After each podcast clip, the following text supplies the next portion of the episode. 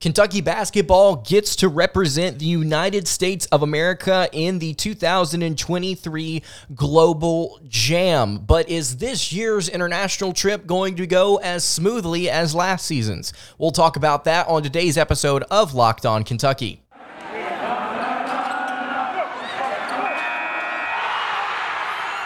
You are Locked On Kentucky your daily podcast on the Kentucky Wildcats, part of the Locked On Podcast Network. Your team every day.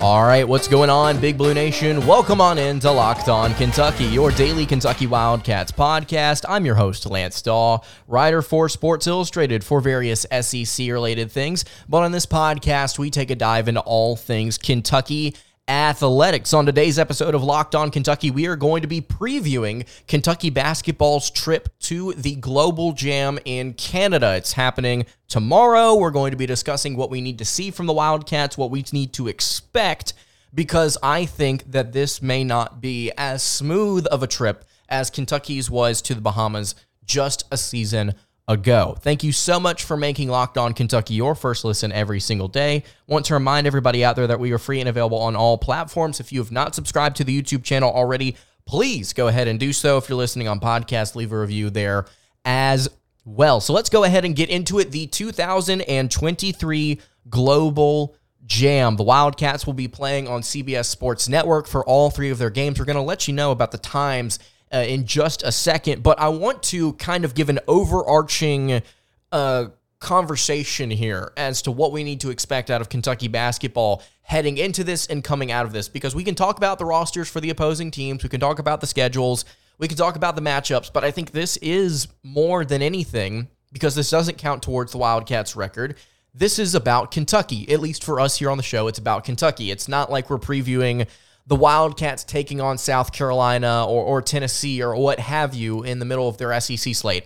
This is about previewing the team and seeing how you can get better. John Calipari said in this, uh, in an interview or in a post or in a press conference, rather, I should say, uh, he discussed how he feels about this uh, trip coming up. And he said what we kind of felt like was the case heading into this global jam here in that this is not the trip from a year ago. He said, quote, this isn't me taking a team to the Bahamas, putting other teams together, knowing we're winning by 30. We're team building. These are 23 year old teams, which in Europe means they're professionals and they're teams that have been together. Last year in this event, Baylor went one and four. Baylor went one and four in this global jam just a season ago.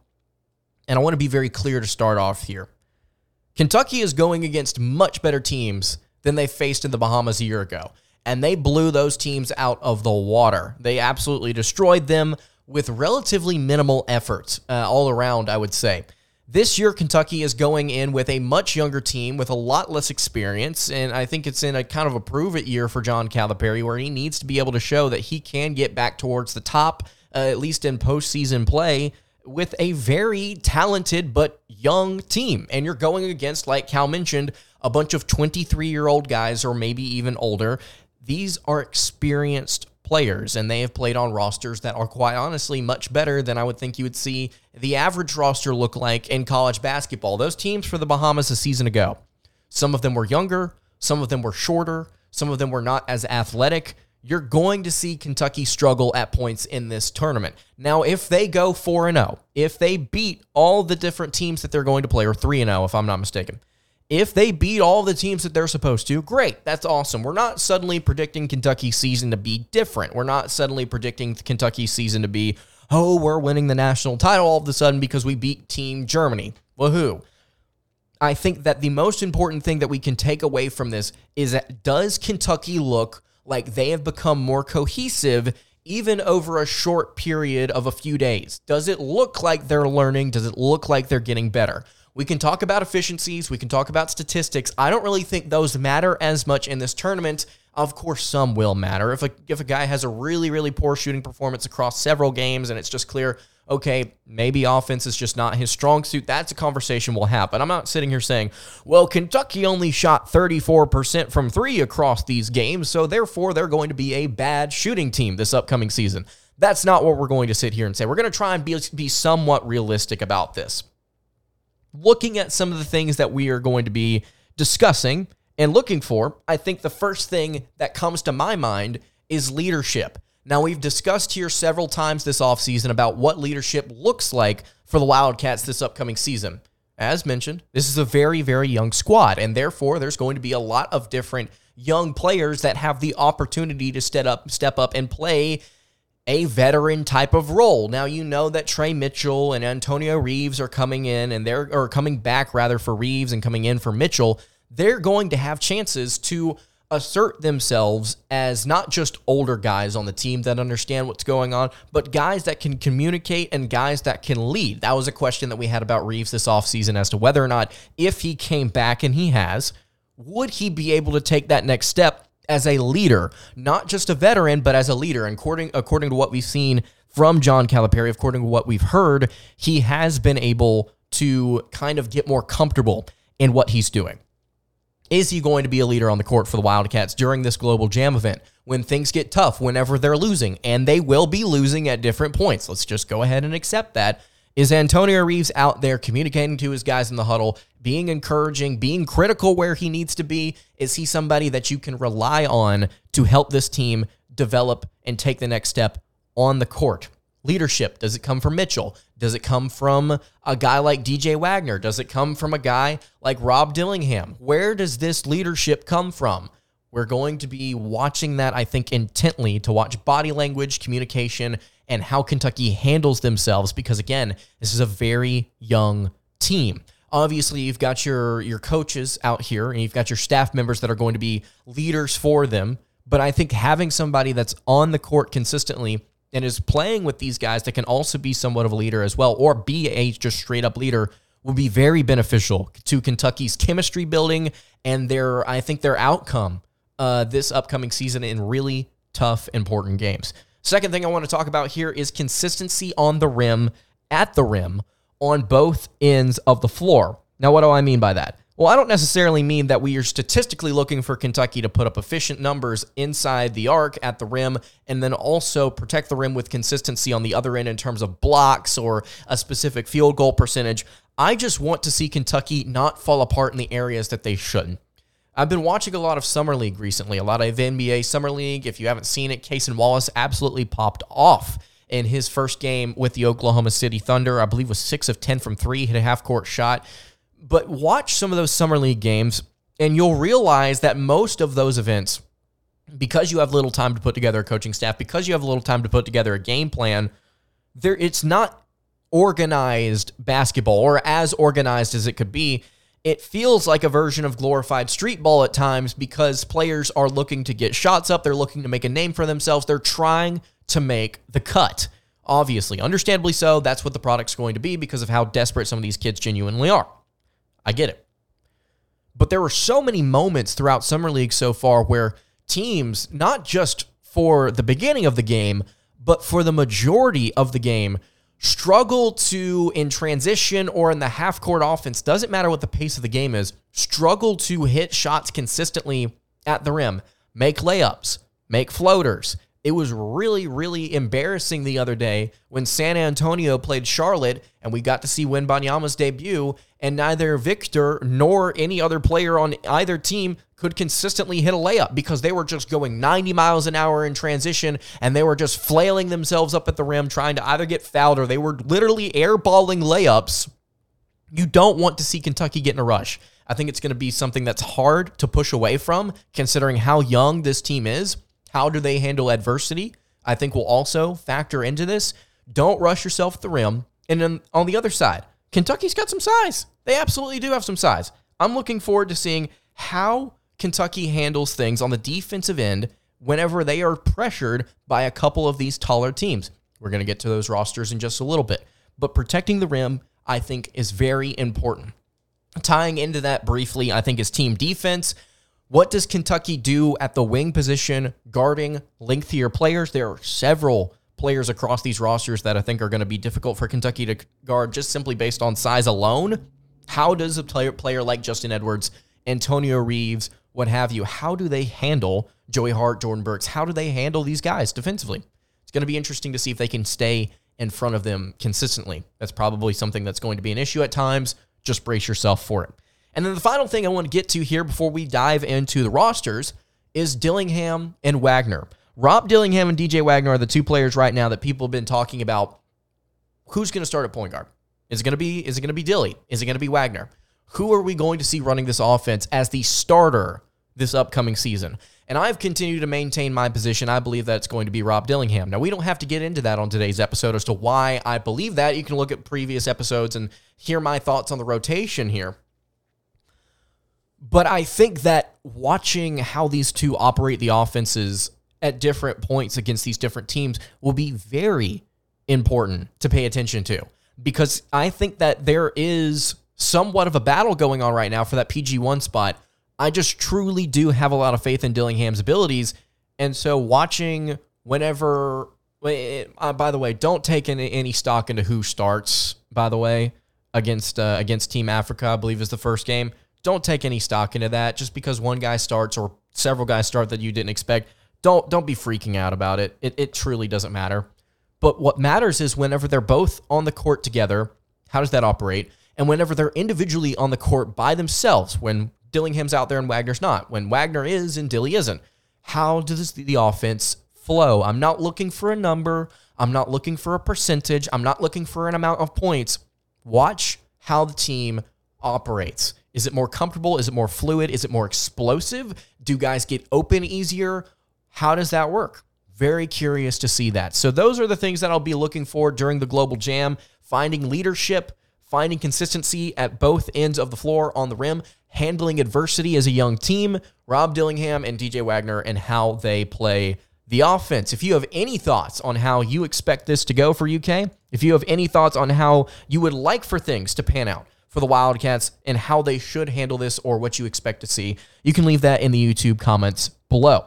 All right, I want to get into more of this global jam here. I want to talk about the individual rosters because I think some height has to be discussed whenever looking at some of these individual players across the board. Before we get to that, though, I want to tell you guys about our friends over at Bird Dogs. As I've been continuing to discuss here on the show for quite some time now, Bird Dogs is, I think, one of, if not the best carriers when it comes to athletic wear and shorts. They are incredibly comfortable and cool looking shorts. Bird Dog stretch khaki shorts are designed to fit slimmer through your thigh and give your leg a truly sculpted look. I'm actually wearing some black Bird Dogs right now. I'm not going to stand up because that would be kind of awkward, especially for audio listeners on the show. But I think they do the exact same thing as Lululemon, but they fit way better and they don't have this st- stiff, restricting cotton that you'll find and commonly in some of these kind of uh, kind of weird looking shorts, athletic wear that you may see across the board at different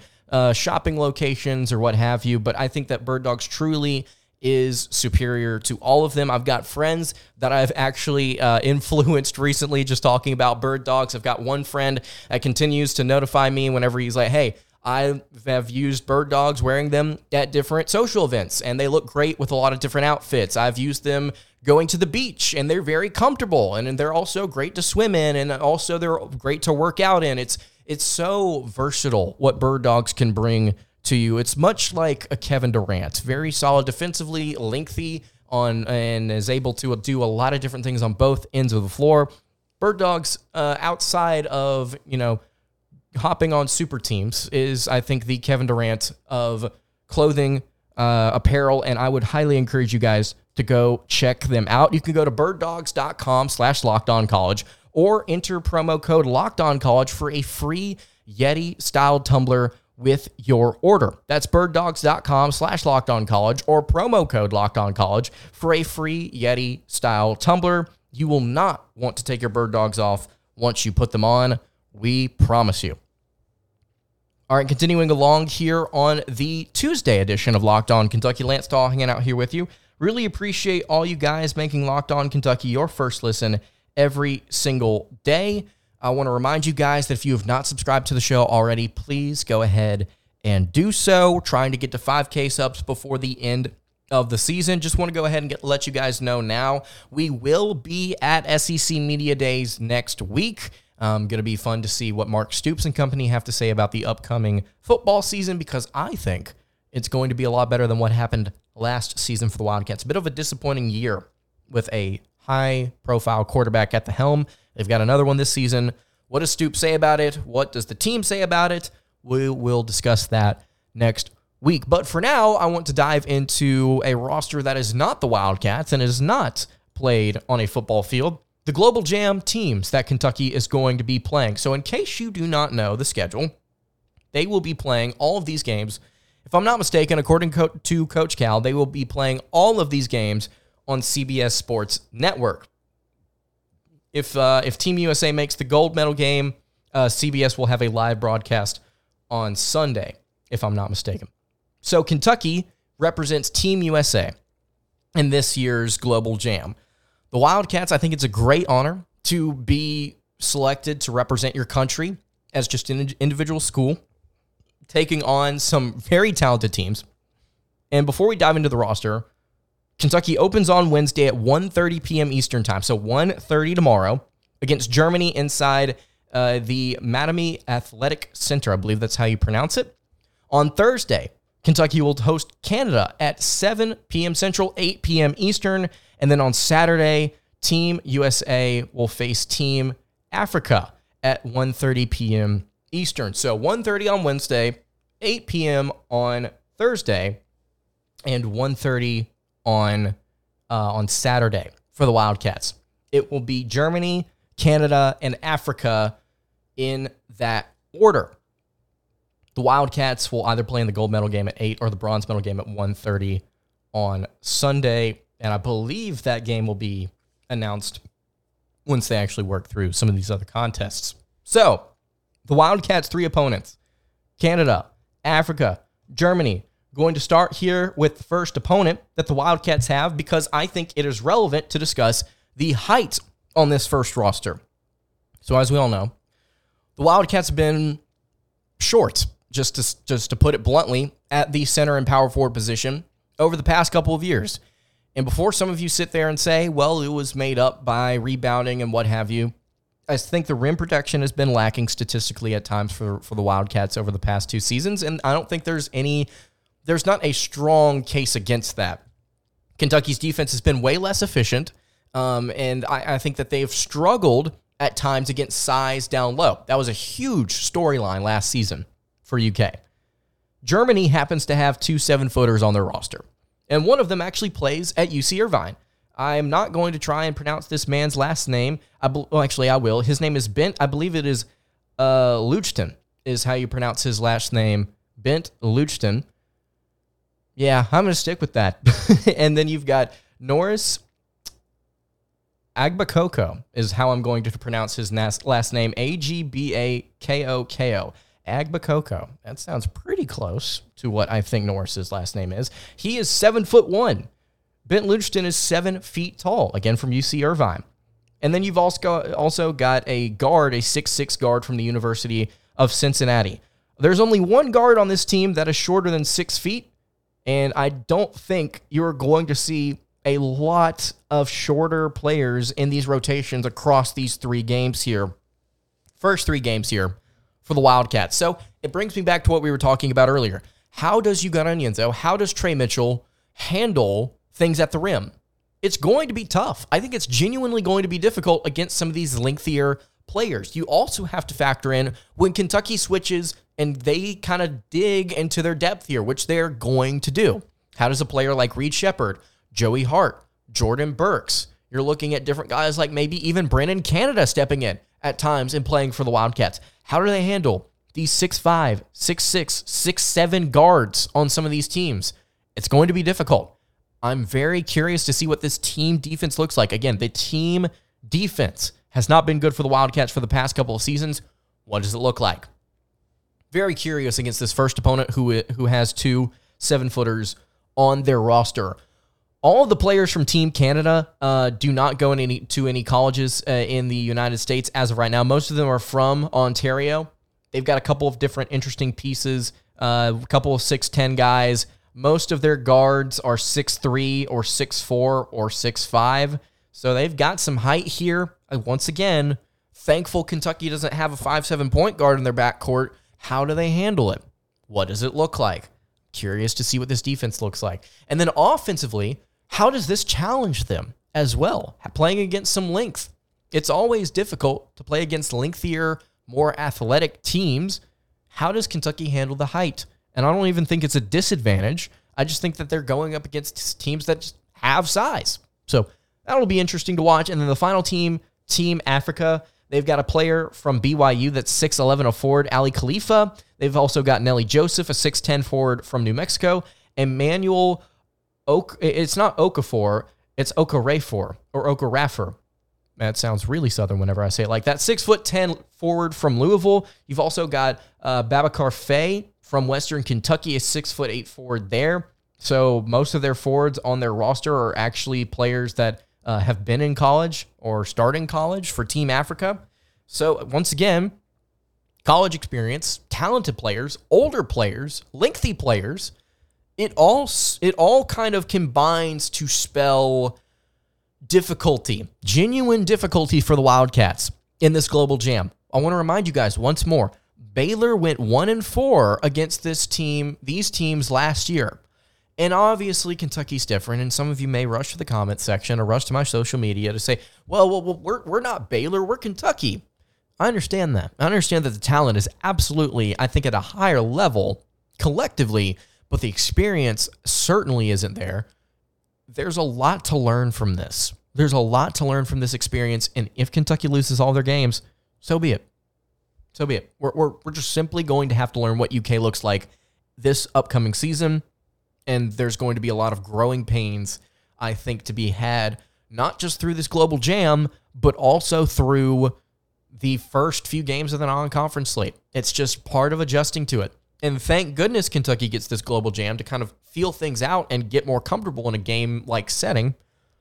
Because, man, that is going to be tough. You got some really difficult non con games. So, if you've got any thoughts on what Kentucky's going to be doing this upcoming season, if you've got any thoughts on what this young team looks like in the Global Jam, how they handle it, the different teams, any opinions, thoughts, eh, anything you want to share, you can leave that in the YouTube comments below.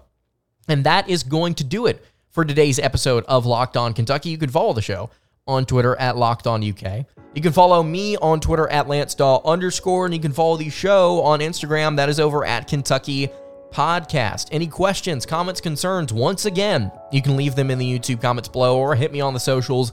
I will see you all tomorrow for another episode of Locked On Kentucky. Hope you guys have a great rest of your day, and God bless.